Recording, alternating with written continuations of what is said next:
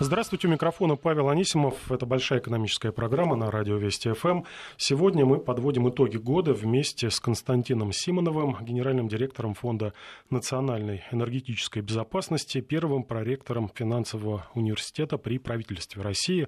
Здравствуйте, Константин Васильевич. Добрый вечер.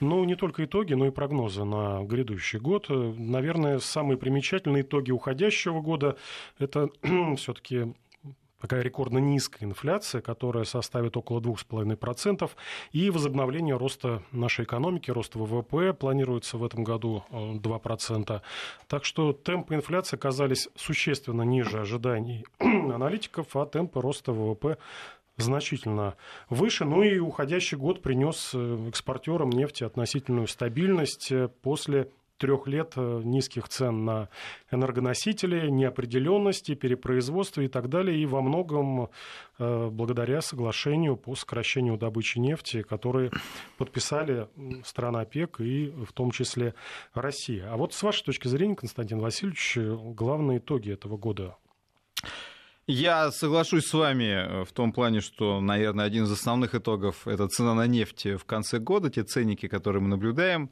э, сегодня. Напомню, что год 17 мы встречали ценой на нефть на уровне 50 долларов за баррель, а сейчас встречаем все-таки э, в диапазоне 60-65. 10-15 долларов – это большая прибавка, когда нефть стоит 50. Это просто были времена, когда она 100 стоила, и там 10-15 долларов нам казались ерундой. А вот когда она стоит 50, другая уже история.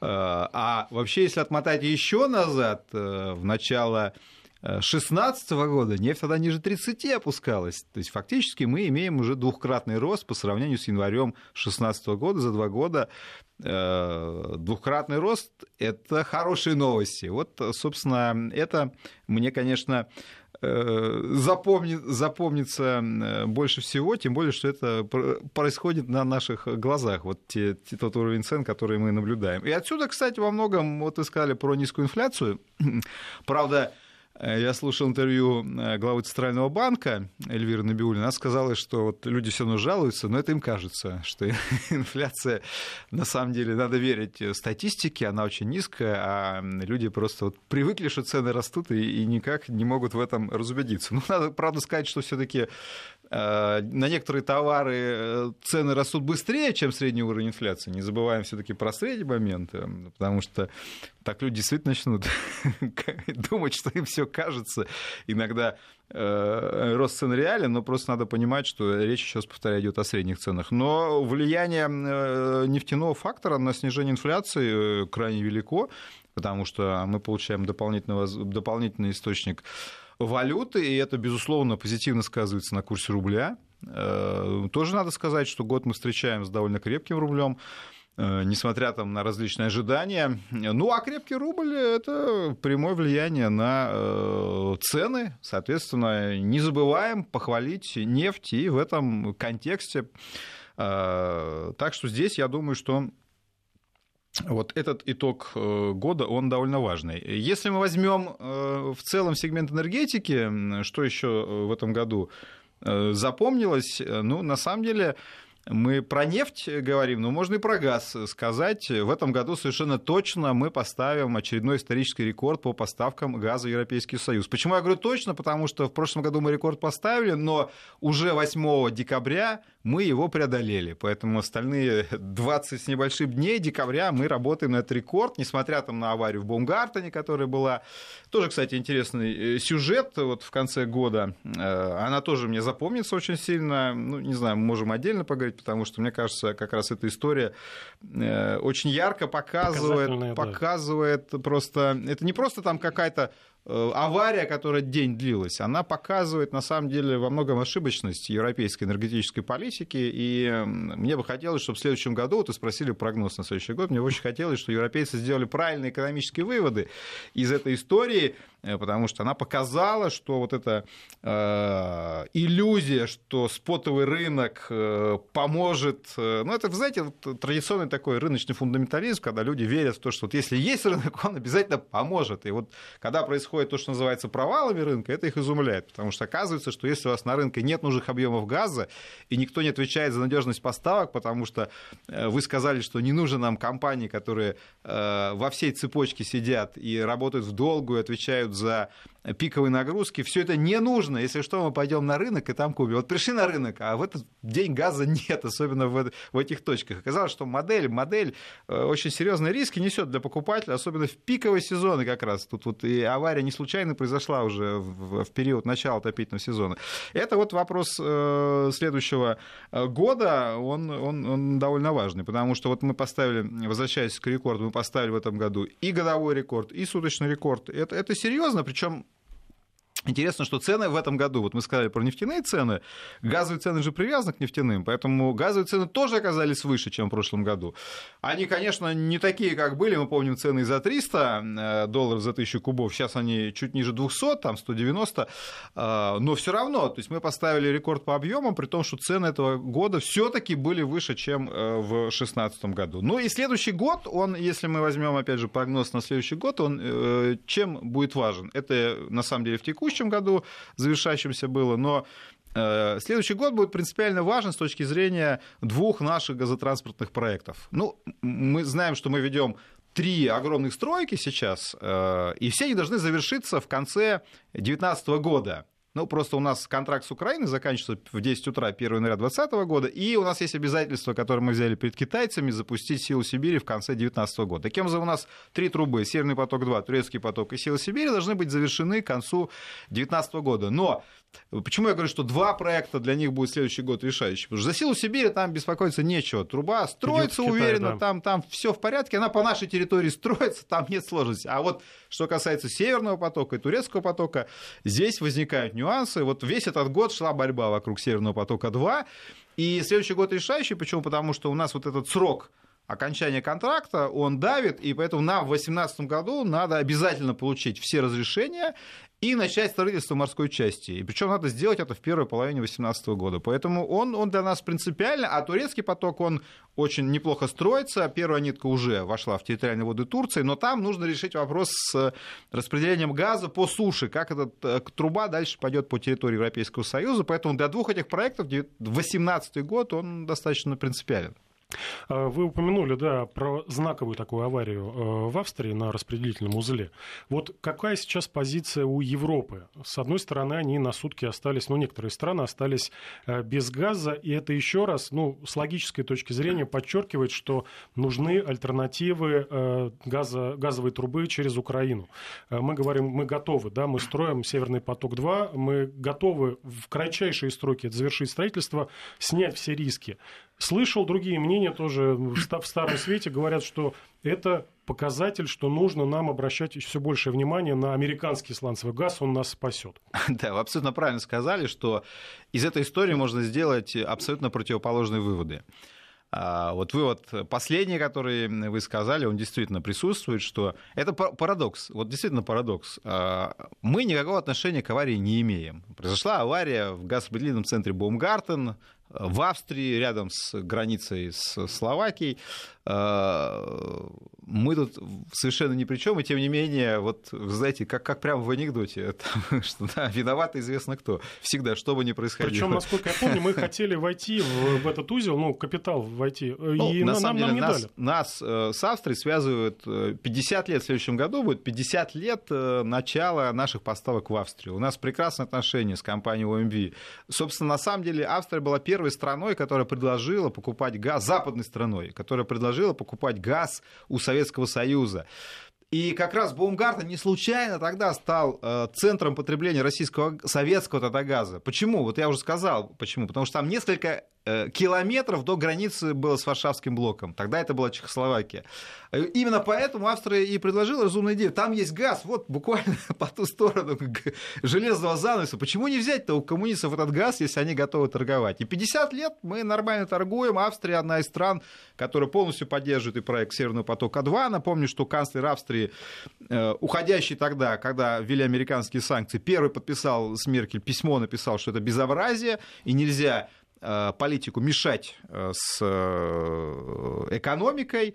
И санкции, кстати, это тоже один из сюжетов этого года, и который в следующий год перетечет. Сейчас э, молодой канцлер, как мы знаем, 31-летний, но он тоже выражает уже поддержку нашим проектам. Здесь никаких э, вопросов нет. Так вот, собственно, возвращаясь к этой теме, что давайте опять будем больше строить СПГ-терминалов. Я эту цифру, по-моему, уже приводил. А, вот если взять нынешнюю ситуацию с СПГ-терминалами, вся Европа наполнена СПГ-терминалами. То есть их построили э, огромное количество. И это уже напоминает такой карго-культ э, в том плане, что терминалы есть, а газа на них нету. И, и вот это удивляет почему-то многих. Как же так? Так а надо же смотреть было на рынок и думать головой, когда строили терминалы. И вопрос главный, кто будет нести ответственность за глупое решение. Так вот, цифра-то какая? Забыл цифру сказать, что сегодня заполняемость э, терминалов СПГ э, в Европе составляет примерно 25%. То есть 75% мощности терминалов пустует. Пустует. Вот. И, кстати, Европа активно строит так называемый интерконнект, коннекторы, это трубы между странами. Так вот, я вам тоже хочу сказать, что примерно 75% этих труб тоже пустуют. То есть Европа вкладывает деньги в инфраструктуру, которая не имеет никакого экономического обоснования. Но все равно она это делает, потому что где-то там у них в стратегии написано, что вот это будет точно выход. Вот, американский СПГ Э, во-первых, его нет на рынке в нужном объеме. Поставки Сабинпас э, только начались, и европейский рынок не является интересным и премиальным. Разовые поставки, политически мотивированные в Польшу, там, из которого делается там, какой-то колоссальный ивент, они будут носить разовый характер, и ни, никакого, такого, никакой волны, как нам обещает американское СПГ, не будет. Мы тоже много раз делали расчеты, не выдерживает сегодня американский газ конкуренцию с российским газом. Это приведет к серьезному на 60-80% удорожанию газа. Не готовы европейцы, потому что их товары будут неконкурентоспособными при таком подходе. Они это прекрасно понимают. И этот газ, главное, что и все его объемы идут э, в основном на премиальные рынки Азии, Поставки идут в Южную Америку. В этом плане единичные э, танкера доходят до Европейского Э, Союза. Собственно, до этого то же самое было с катарским газом. Катар сегодня мировой лидер по производству СПГ, и тоже были ожидания, когда он вышел на рынок, это произошло не так давно, что теперь вот нас от русских спасет Катар. Но катарский газ пришел в Азию, там дороже цены, переправляют туда газ. Сейчас, значит, волна, значит, ладно, не спас Катар, значит, американский СПГ спасет. До этого еще был сланцевый газ, который должны были в Польше, там, например, добывать, вот, газ Слубков. А, азербайджанский газ. Где азербайджанский газ? Вообще в 2018 году должен был прийти со второй части Шахдениза. В каком году он придет? До сих пор не ясно. А вот в этом плане, на самом деле, э, вы абсолютно правильно сказали, что если бы вот в свое время вот построен был бы Южный поток, Южный поток, вот представим, что был, был Южный поток. Никаких проблем э, итальянский рынок, а итальянский рынок, он пострадал больше всех.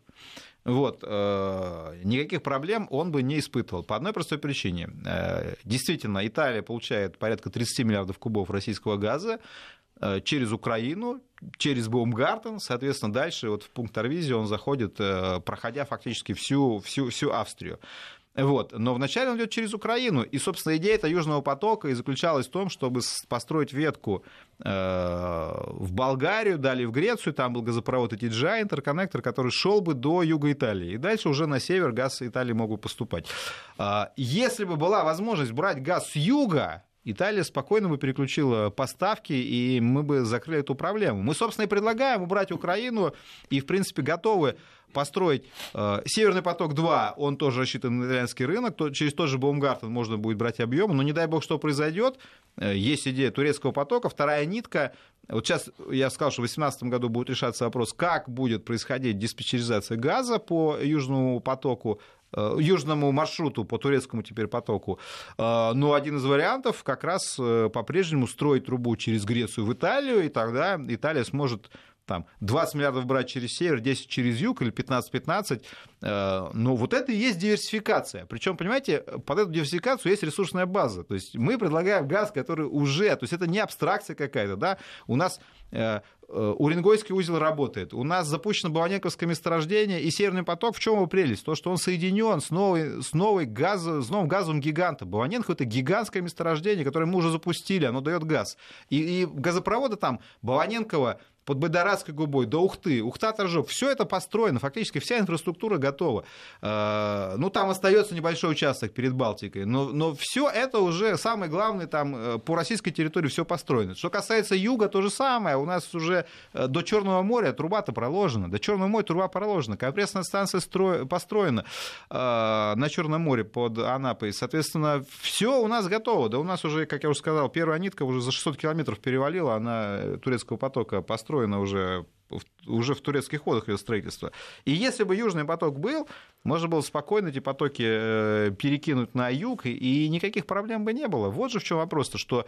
Но Европейский Союз э, упорно говорит, нет, нет, нет, значит, э, не надо этого делать. Но самое главное, вот самый главный вывод, который надо было сделать, заключается в том, что если у вас есть надежный долгосрочный поставщик, который отвечает за поставки, в том числе и в пиковый сезон, хотя потому, что он связан контрактами, не надо его все время бить-то по рукам, потому что он обеспечивает необходимые объемы и долгосрочные контракты как раз это тот инструмент, который гарантирует вам нужный объем поставок. И в пиковый сезон тоже «Газпром» всегда, на самом деле, шел навстречу, всегда эту дыру закрывал. Я помню, еще 8 лет назад там умные эксперты все время говорили, там будет падение добычи газа в России, в России нет газа, в России нет газа. Сегодня даже самые яростные критики «Газпрома» эту тему вычеркнули из своих э, темников. Не говорят об этом, потому что этой проблемы нет у нас сегодня в России. У нас есть профицит э, газа, мы готовы его предлагать, и с этим нет э, вопросов и, и проблем. Вот. И то, что началась борьба вот с, с этим с, э, гарантирующим, можно сказать, поставщиком, вот это и есть проблема, и спотовый рынок показал, потому что спот, вы приходите там на рынок, да, там нет товара, вы даже не знаете, с кого спросить за, за это.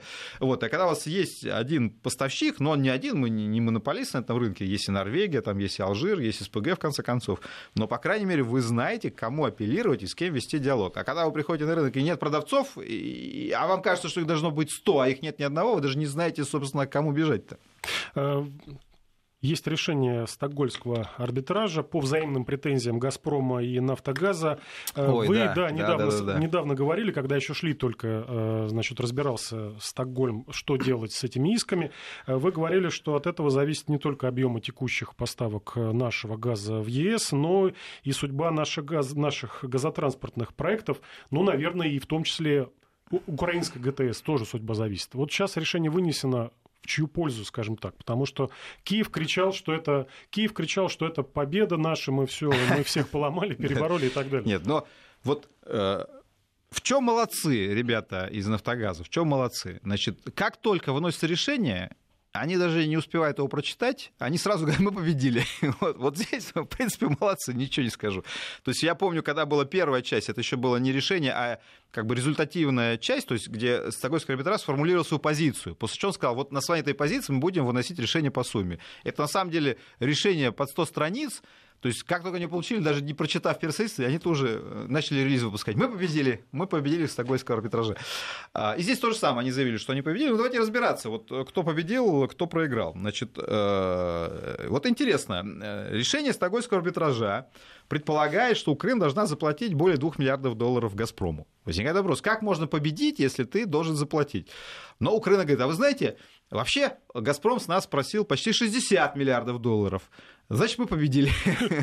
Э, э, ну, вот я бы сравнил это с э, футболом, поскольку чемпионат мира приближается, аналогий будет много футбольных. Вот представьте, играют две команды. Одна команда говорит, я выиграю 10-0. В итоге выиграла 2-0. А, кто победил? Ну, все-таки 2-0 выиграл же, правильно, хотя обещала 10. Ну, вот «Газпром» думал, что 10-0 выиграет, выиграл 2-0 пока. Но, тем не менее, все равно 2 миллиарда «Газпром» получит, это э, приятно. Ну, на самом деле, сумма в 50 с лишним миллиардов была не то, что неподъемной для «Нафтогаза». Понятно, что эта сумма уничтожила бы саму Украину как страну. Непонятно, откуда бы такие суммы э, Украина взяла бы, но просто это же тоже не придумка была «Газпрома». То есть «Газпром» как подошел? Он взял контракт, и все, что положено под контракту, вот он э, в этот иск и вписал. Вот. Другое дело, что Стокгольмский арбитраж э, все-таки, скорее всего, не избежал вот общего давления. Ну, представьте, было бы решение, если бы он вынес по контракту, да, там, вот, что, что нужно было присудить вот эти 50 миллиардов. Потому что там, откуда эта сумма взялась, если коротко? Там есть механизм take or pay. Бери или плати. Это значит, что поставщик обязуется поставлять определенный объем, вот как раз если пиковый сезон, чтобы э, поставщик не увильнул, да, он обязан это сделать. Но с другой стороны, и потребитель тоже обязуется определенные объемы взять. Почему? Потому что под эти объемы, соответственно, нужно этот газ добыть, там мощность резервировать. То есть это тоже вза- взаимо такие, взаимные обязательства важные. И, собственно, Украина в свое время отказалась значит, э, эти объемы брать, покупать, перешла там на реверс, но пункты-то были, а пункты достаточно жесткие. Там написано, что такие объемы надо брать. И там очень четко, кстати, прописано штрафные санкции. Летний сезон столько-то процентов, зимний столько-то, то есть этот газ надо оплатить, еще штраф заплатить. Вот отсюда такие гигантские суммы и набежали. Вот. Но э, принципиально важно, что Украина должна все-таки 2 миллиарда заплатить. В моем понимании, кто платит, тот и проиграл. Э, и интересно, кстати, что Украина пока платить ничего не собирается. Она заявила, что она подождет второго а, разбирательства. Дело в том, что еще в арбитраже находится дело по транзиту. Это тоже э, интересный момент. Э, он связан с тем, что Украина настаивает, что было обязательство э, «качай или плати» у «Газпрома». Если взять этот контракт, а это редкий случай, когда контракт Украина опубликовала фактически через несколько дней, он есть в интернете, любой желающий может им насладиться, я его много раз уже перечитывал за эти годы,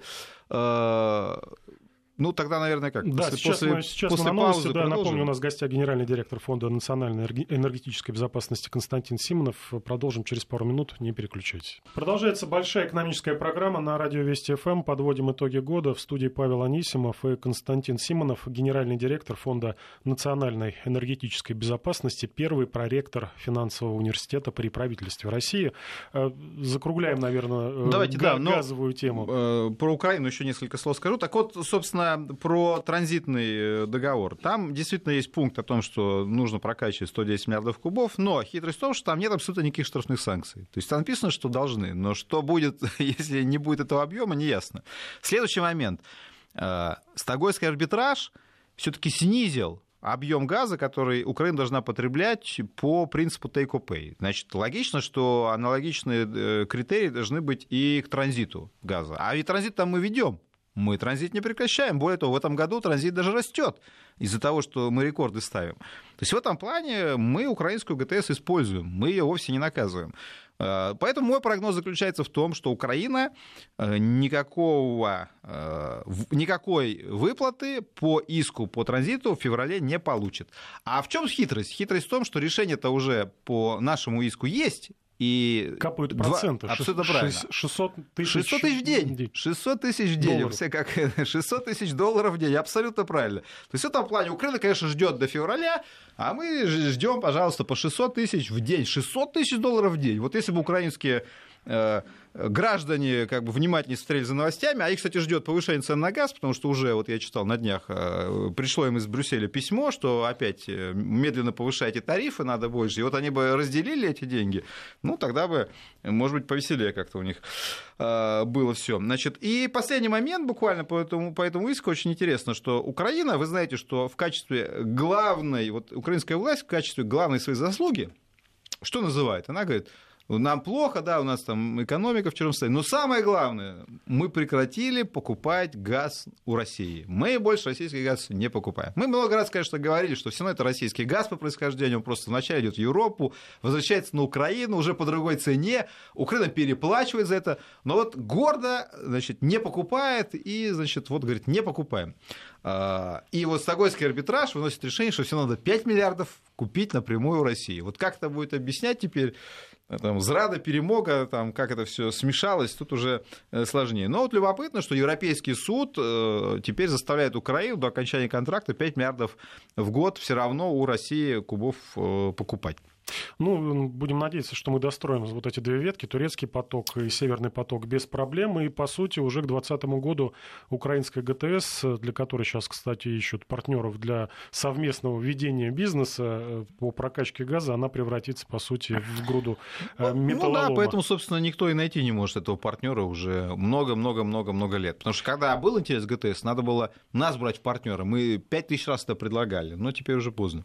Да, перейдем к партнерству на нефтяном нефтяном рынке, наверное, Давайте. да, э, уже я упомянул, что одна из знаковых ключевых историй это, и вы сказали про это, что это устойчивый рост цен на нефть, цены, которые, ну, я думаю, устраивают большинство участников сделки э, ОПЕК+.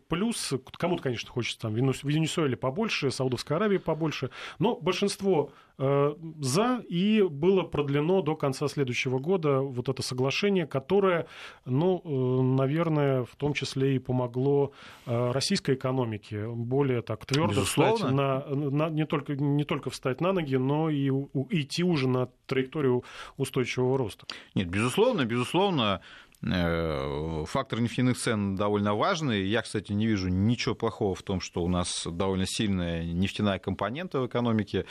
Э, и все время привожу в пример Соединенные Штаты, потому что когда многие говорят, э, что мы за дураки, по-прежнему добываем нефть, я говорю, ребята, вот Соединенные Штаты за последние буквально 8 э, лет удвоили практически добычу, удвоили добычу. И, кстати, продолжают увеличивать ее. И даже прогноз Мирового энергетического агентства, что Соединенные Штаты об, обгонят Саудовскую Аравию, и даже нас там обещают обогнать буквально в течение двух лет.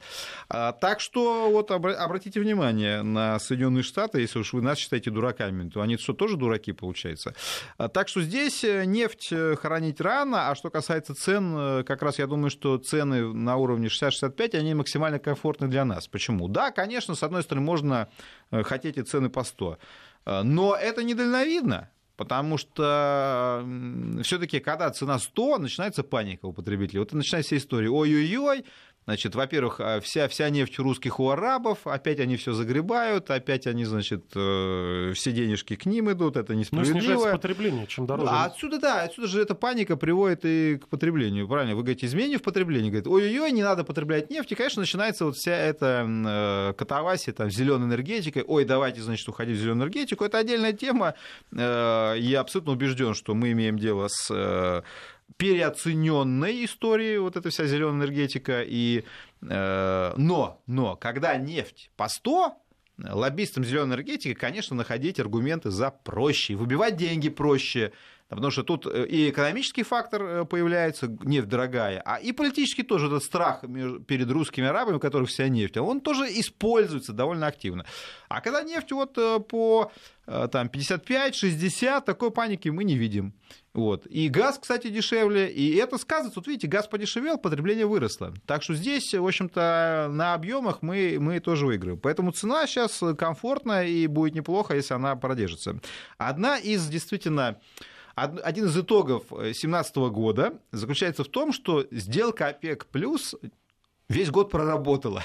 Даже я просто помню, да, я просто помню, конечно, когда вот мы заключили в самом начале декабря эту сделку, декабря 2016 года, на 17 год. Вот все оценки были, да это все ерунда, значит, это все русские арабы, они перессорятся на следующий день, саудиты ненадежные партнеры. И, кстати, я тоже был так как достаточно аккуратно настроен к Саудовской Аравии. И сейчас, кстати, остаюсь аккуратно настроенным, но удивительным образом здесь рациональность им не отказала.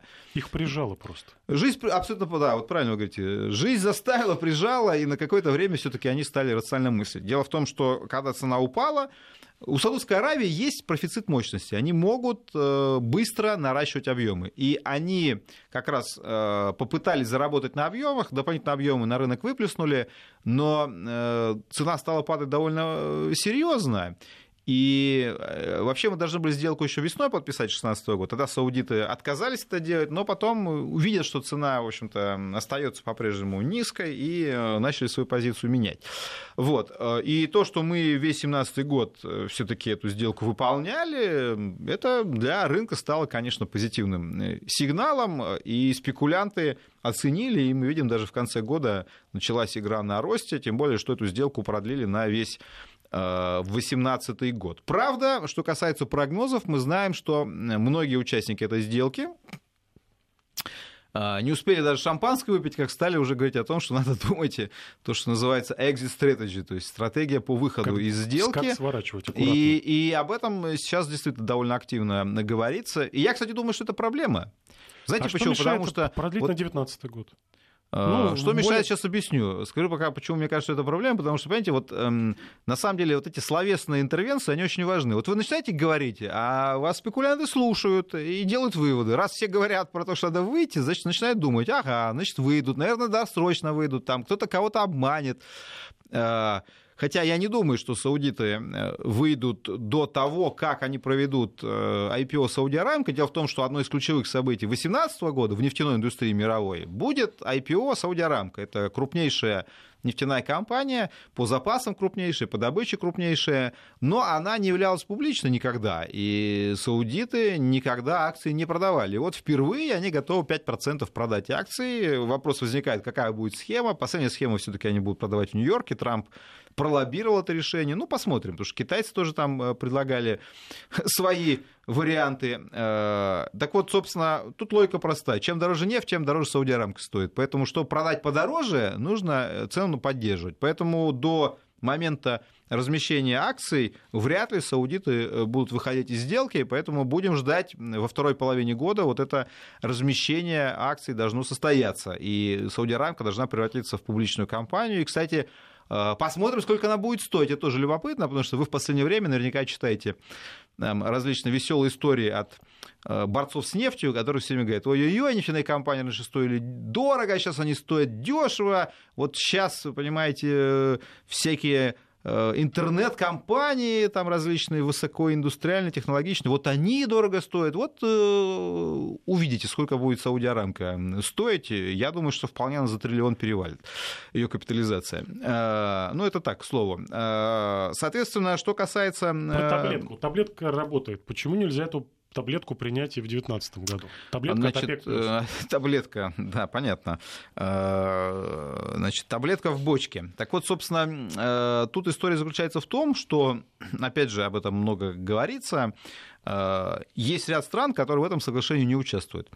И эти страны, прежде всего, это Соединенные США. Штаты упомянутые и Канада. А, это означает, что э, мы добычу сокращаем, мы себя ограничиваем, а Соединенные Штаты добычу наращивают. И в этом есть одна из проблем. Э, если бы это было такое полноценное, полноценное решение всех стран, да, это одна история. Но Соединенные Штаты и Канада добычу наращивают, и э, в этом году даже еще так рост был не такой большой, относительно. Вот. А в следующем году, поскольку цены оказались довольно комфортными, за 60, за 60 долларов за баррель, понимаете, сланцевая индустрия, она очень быстро реагирует на цены, потому что там очень большие Э, текущие затраты. И поэтому они мгновенно реагируют. Если цена пошла вверх, мгновенно начинается поток инвестиций. Цена ушла вниз, перекрывают крайник, а добыча идет вниз. Поэтому проблема заключается в том, что э, мы добычу сокращаем, а они безбилетники, классические безбилетники, которые на этом паразитируют. Это не нравится и нам, это не нравится и да, саудитам. Сейчас поэтому, на новости, да. продолжим. Константин Симонов у нас. Продолжаем большой экономический час э, на станции, радиостанции Вести ФМ. У нас в гостях генеральный директор Фонда национальной энергетической безопасности Константин Симонов. Э, закругляем тоже, наверное, про нефтяной рынок. Э, как скажете. Да. Какие риски есть на этом рынке вот в 2018 году? Это Первый вопрос. И второй вопрос слушатели спрашивают, э, слушают нас и спрашивают, вот все хорошо, да, вот пополняется бюджет э, нефтегазовыми доходами, но в январе бензин 33 рубля, сейчас 39 рублей. Как бороться с подорожанием бензина и можно ли с этим бороться? Ну, насчет рисков я уже сказал. Главный риск заключается в том, что э, страны будут обсуждать варианты выхода. Это все будут внимательно слушать спекулянты нефтяные, а поскольку все-таки э, объем торгуемой бумажной нефти, намного, так называемой бумажной нефти, намного превосходит объем физической нефти, очень важно, как спекулянты себя поведут. Поэтому тут им даже не нужно каких-то макроэкономических данных о состоянии рынка, чтобы э, развернуть э, этот тренд. Поэтому здесь вот этот момент, он является э, основным, этот риск является основным. Что касается одного из любимых вопросов наших ее слушателей, почему дорожает бензин, ну, на самом деле, Э, можно ответить просто, почему это происходило в 2017 году, потому что дорожала нефть. Но в реальности это такая горькая шутка, она давно известна, что э, у нас цены на бензин в принципе, растут в трех случаях. Когда дорожает нефть, когда дешевеет нефть, и даже если нефть остается на прежнем уровне, они все дорожают. То есть, что бы ни происходило, цены на топлива в России растут. Вот. И, понимаете, если цена на нефть мировая растет, нам говорят, что, ну как, мировая цена растет на сырье, значит и бензин дороже. Если цена падает, говорят, что ну, нужно же как-то компенсировать потери. Вот. Но в реальности есть две больших проблемы на этом рынке. Проблема номер один заключается в том, что у нас постоянно растут налоги акцизы на топливо и налоги. Такова политика правительства. правительства. И э, вот тут тоже на самом деле вопрос он э, неоднозначный. Почему? Потому что вот можете спросить, а где самый дешевый бензин Э, в мире. В Венесуэле. Да, правильно, правильно. Вот тоже возникает вопрос. Э, тут, понимаете, где, где лучше все-таки у нас или в Венесуэле? То есть тут, конечно, вопрос наполнения бюджета, он довольно важный. И правительство считает, что лучше иметь деньги на расходы по другим статьям, нежели, в общем-то, помогать автолюбителям, хотя это не только касается автолюбителей, это сегмент перевозок в целом страдает.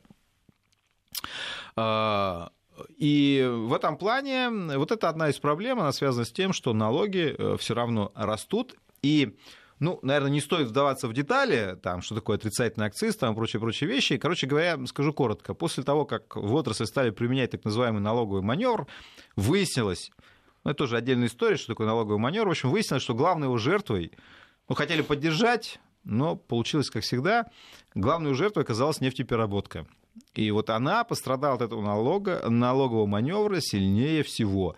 Вот, и поэтому вот этот отрицательный акциз стали придумывать, то есть стали придумывать какие-то механизмы поддержки э, переработки, тем более, что отдадим должное нефтяным компаниям, они за последние годы вложили гигантские деньги в переработку. Это факт. Просто у нас э, то есть, э, сделаны колоссальные инвестиции именно в сегмент переработки провели апгрейд э, большинства заводов, э, но налоговый механизм оказался довольно э, неприятным, и в этом плане оказалось, что нефтепереработка вообще попала в зону риска и остается в этой зоне. Вот. И, и пока, собственно, мы здесь каких-то оптимистичных моментов не видим. Поэтому первый момент это налоги. Здесь будем откровенны. Вот государство считает, что все-таки лучше эти деньги собрать, а потом потратить по-другому. Но есть и второй момент, он тоже присутствует и тоже не будем на него закрывать глаза. Определенная монополизация, конечно, на рынке есть. Э, есть доминирование э, нескольких компаний. Мы знаем, что у нас в России э, нефтяная отрасль вертикально интегрирована. Это означает, что крупные компании – это и добыча, это переработка, это и продажа Э, бензина в розницу. Вот. Э, хотя в самой рознице э, прибыль не такая и большая, на самом деле, в самой рознице. И более того, ряд законодательных механизмов даже ограничивал возможности продаж. Но это было в свое время принято известное решение по запрету на продажу алкоголя на заправках. Ну, многие считают, что это элемент борьбы с пьянством, но статистика показывает, что пьянство не уменьшилось а, от этого. Ну, а заправки пострадали, соответственно, тоже надо понимать, что это тоже нефтяные компании, конечно, пытаются все это дело туда засунуть. Вот. Э, есть модели, например, в Соединенных Штатах, где нефтепереработка вообще является независимой. То есть их сознательно выделяли из структуры независимых, э, из структуры вертикальных компаний. То есть в этом плане вот он просто перерабатывает, неважно, чья нефть, да, то есть это отдельно, отдельно стоящий бизнес. Но э, у нас все-таки ФАС пока не решается идти по такому пути. Тут тоже надо внимательно вообще считать, к чему это все приведет. Но, тем не менее, проблема определенной монополизации на рынке тоже присутствует. Вот эти два фактора и приводят к тому, что у нас цены бензин э, росли в этом году, и э, несложно догадаться, что с ними будет в следующем году. До выборов, конечно, никакого роста особо не будет. Даже на прошлой неделе, кстати, бензин чуть-чуть подешевел, но это временно. Э, ну, а потом, да, будет э, продолжение этого роста. Денис из Москвы нам напоминает, что 95-й э, самый ходовой уже стоит в столице 41-43 рубля. Ну, вчера, да, заправлялся 42-10. Но, опять же, Константин Васильевич сказал, что гигантские деньги вложены в нефтепереработку.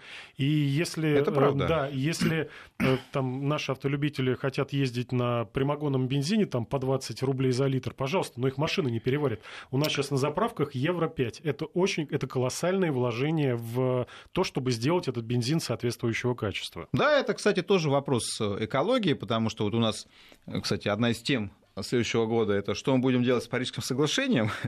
Тема очень важная, потому что мы э, соглашение подписали, но до сих пор не ратифицировали. И в следующем году надо определиться вообще, э, в каком формате мы его собираемся реализовать. Я всегда говорю, ребят, слушайте, вот теория глобального потепления, это все, конечно, веселая вещь, э, но на самом деле серьезной научной базы, несмотря на общий вой вокруг этого, она не имеет. А вот очевидно совершенно, что, конечно, топливо загрязняет окружающую среду. Это, это, это ясно. Тот же, давайте начнем бороться с очевидными экологическими проблемами. Никто же не говорит, что экология это там надо на, а, на нее махнуть рукой. Вот, возьмем качество топлива. Очевидная совершенно боль. И вы правильно говорите, уже от Евро-2 отказались, да, там Евро-4, Евро-5. То есть в этом плане то, что мы повышаем топливные стандарты, это довольно важная история. Э, ну, бесплатного ничего не бывает.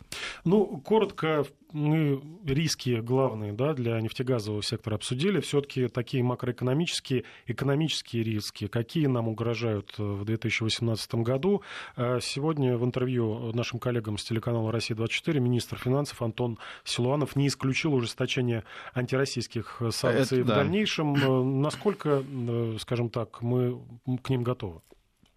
Это тоже очень важный вопрос, что нас ждет в 2018 году с точки зрения санкций и внешней конъюнктуры, потому что Напомню, что санкции, кстати, прежде всего ударили по нефтегазовой индустрии, даже больше по нефтяной, чем по газовой. Но постепенно вот итоги 2017 года, что и на газовую они тоже распространились. Соединенные Штаты приняли вот этот знаменитый закон августовский, который э, э, подвел под санкции и как раз газопроводные проекты. Ну, правда, там президент может вводить санкции, может не вводить санкции. То есть тут интрига продолжается.